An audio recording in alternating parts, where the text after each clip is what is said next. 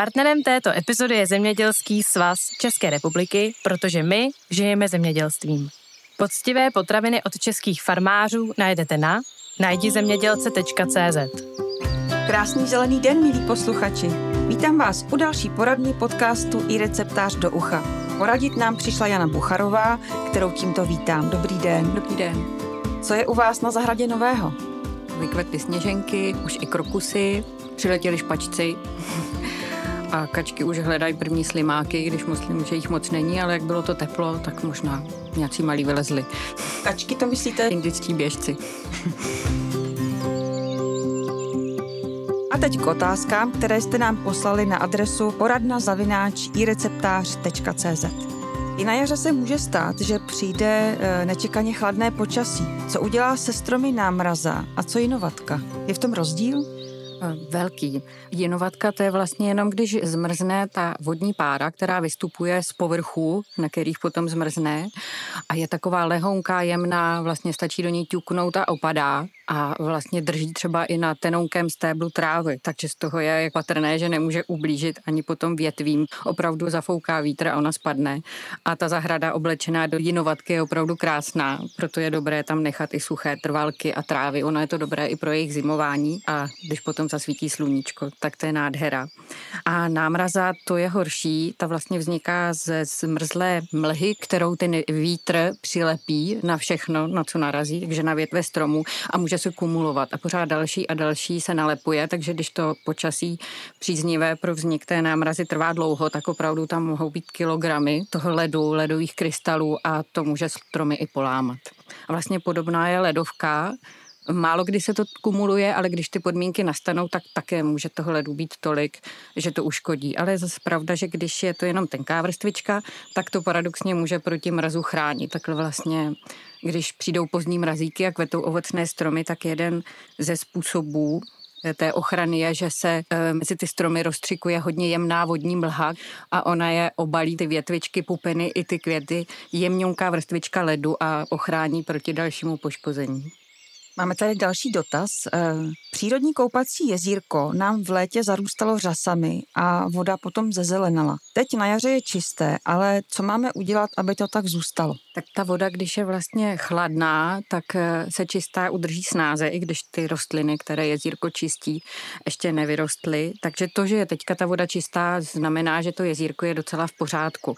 Ale je pravda, že někdy je potom v létě, když se ta voda ohřeje, těžší ho udržet. Ale jde to úplně průzračné. Jinak koupací jezírko je opravdu skvělý vynález a stojí za to se snažit o něj pečovat a čisté ho udržet ale vlastně, když je úplně na slunci a ta voda se hodně prohřeje, tak opravdu někdy ty řasy mohou zvítězit a vodu trochu zakalit.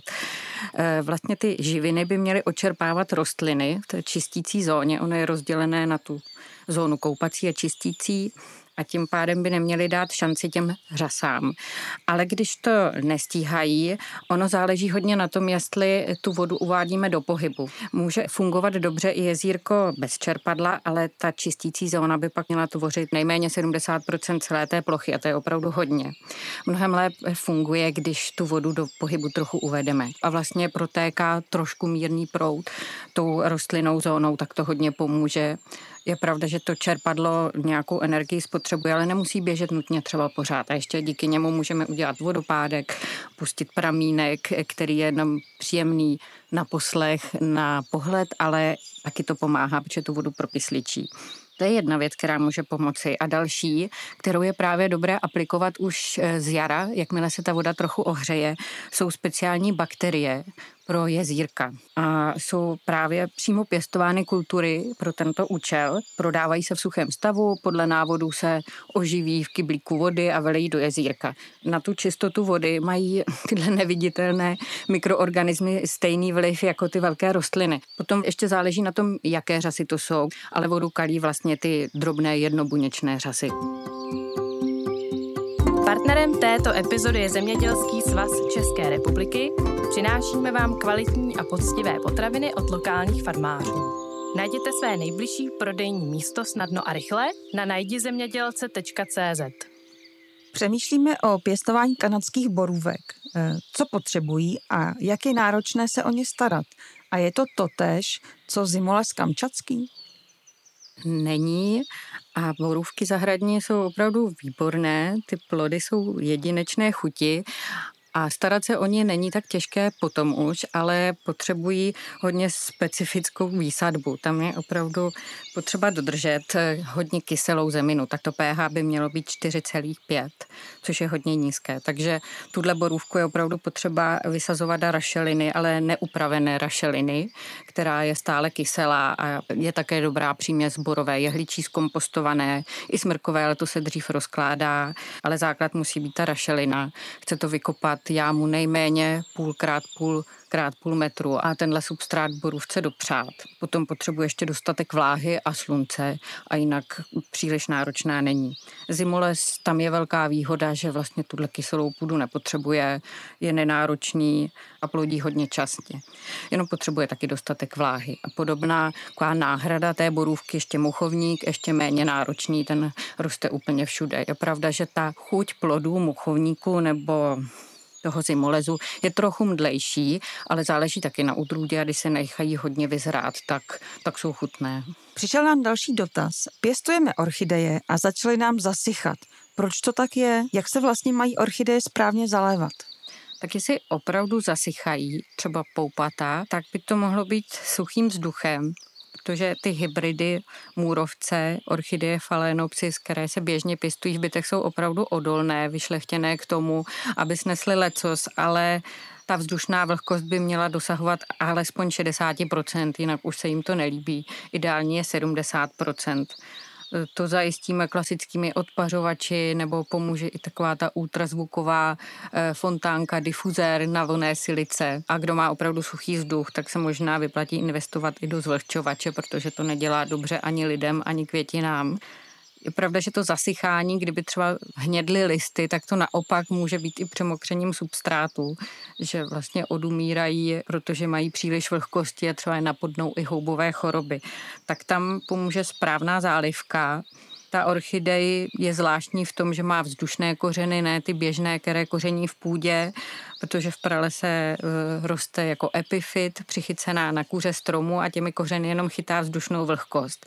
Proto ten substrát musí být přímo pro orchideje. Není to vlastně běžný substrát, jemný, ale hodně hrubý v něm ty vzdušné kořeny se tak jako lebedí někdy vylézají i ven a zelenají a měli bychom je nechat, protože oni pomáhají při té fotosyntéze a orchidej se nejlépe zalévá, takže celý ten květináč ponoříme do vody, která by měla být měkká, nejlépe dešťová, jenom na pár minut a zase vyndáme. A frekvence přibližně jednou týdně, dvakrát týdně většinou stačí. No.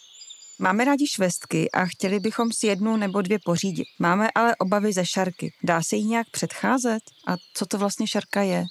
Šarka je virové onemocnění švestek a právě švestku domácí bohužel decimuje. I když ta švestka třeba někdy může přežívat, ale opravdu spíš jenom tak živoří, tak eh, vlastně velká část plodů je zdeformovaná a není sladká. Přináší to savý hmyz, v podstatě nejde předejít nakažení těch stromů. Ale je to dobrá otázka právě před už vysazením stromů, protože šlechtitelé se samozřejmě snaží najít eh, odrůdy, které by odolávaly vyšlechtit je. Nějaké úspěchy už mají. Asi největší hvězdou v této oblasti je hybridní odrůda Jojo.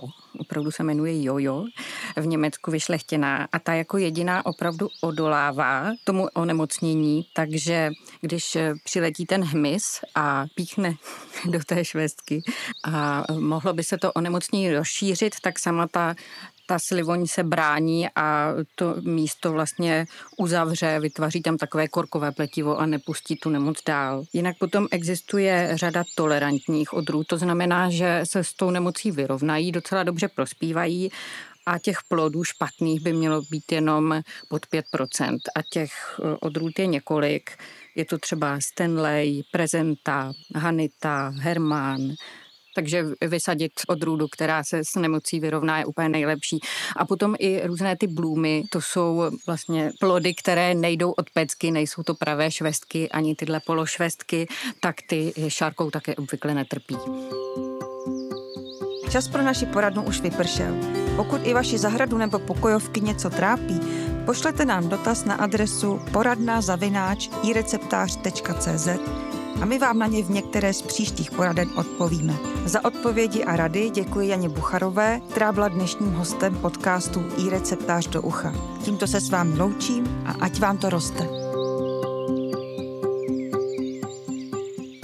Partnerem této epizody byl Zemědělský svaz České republiky, protože my žijeme zemědělstvím. Poctivé potraviny od českých farmářů najdete na najdizemědělce.cz.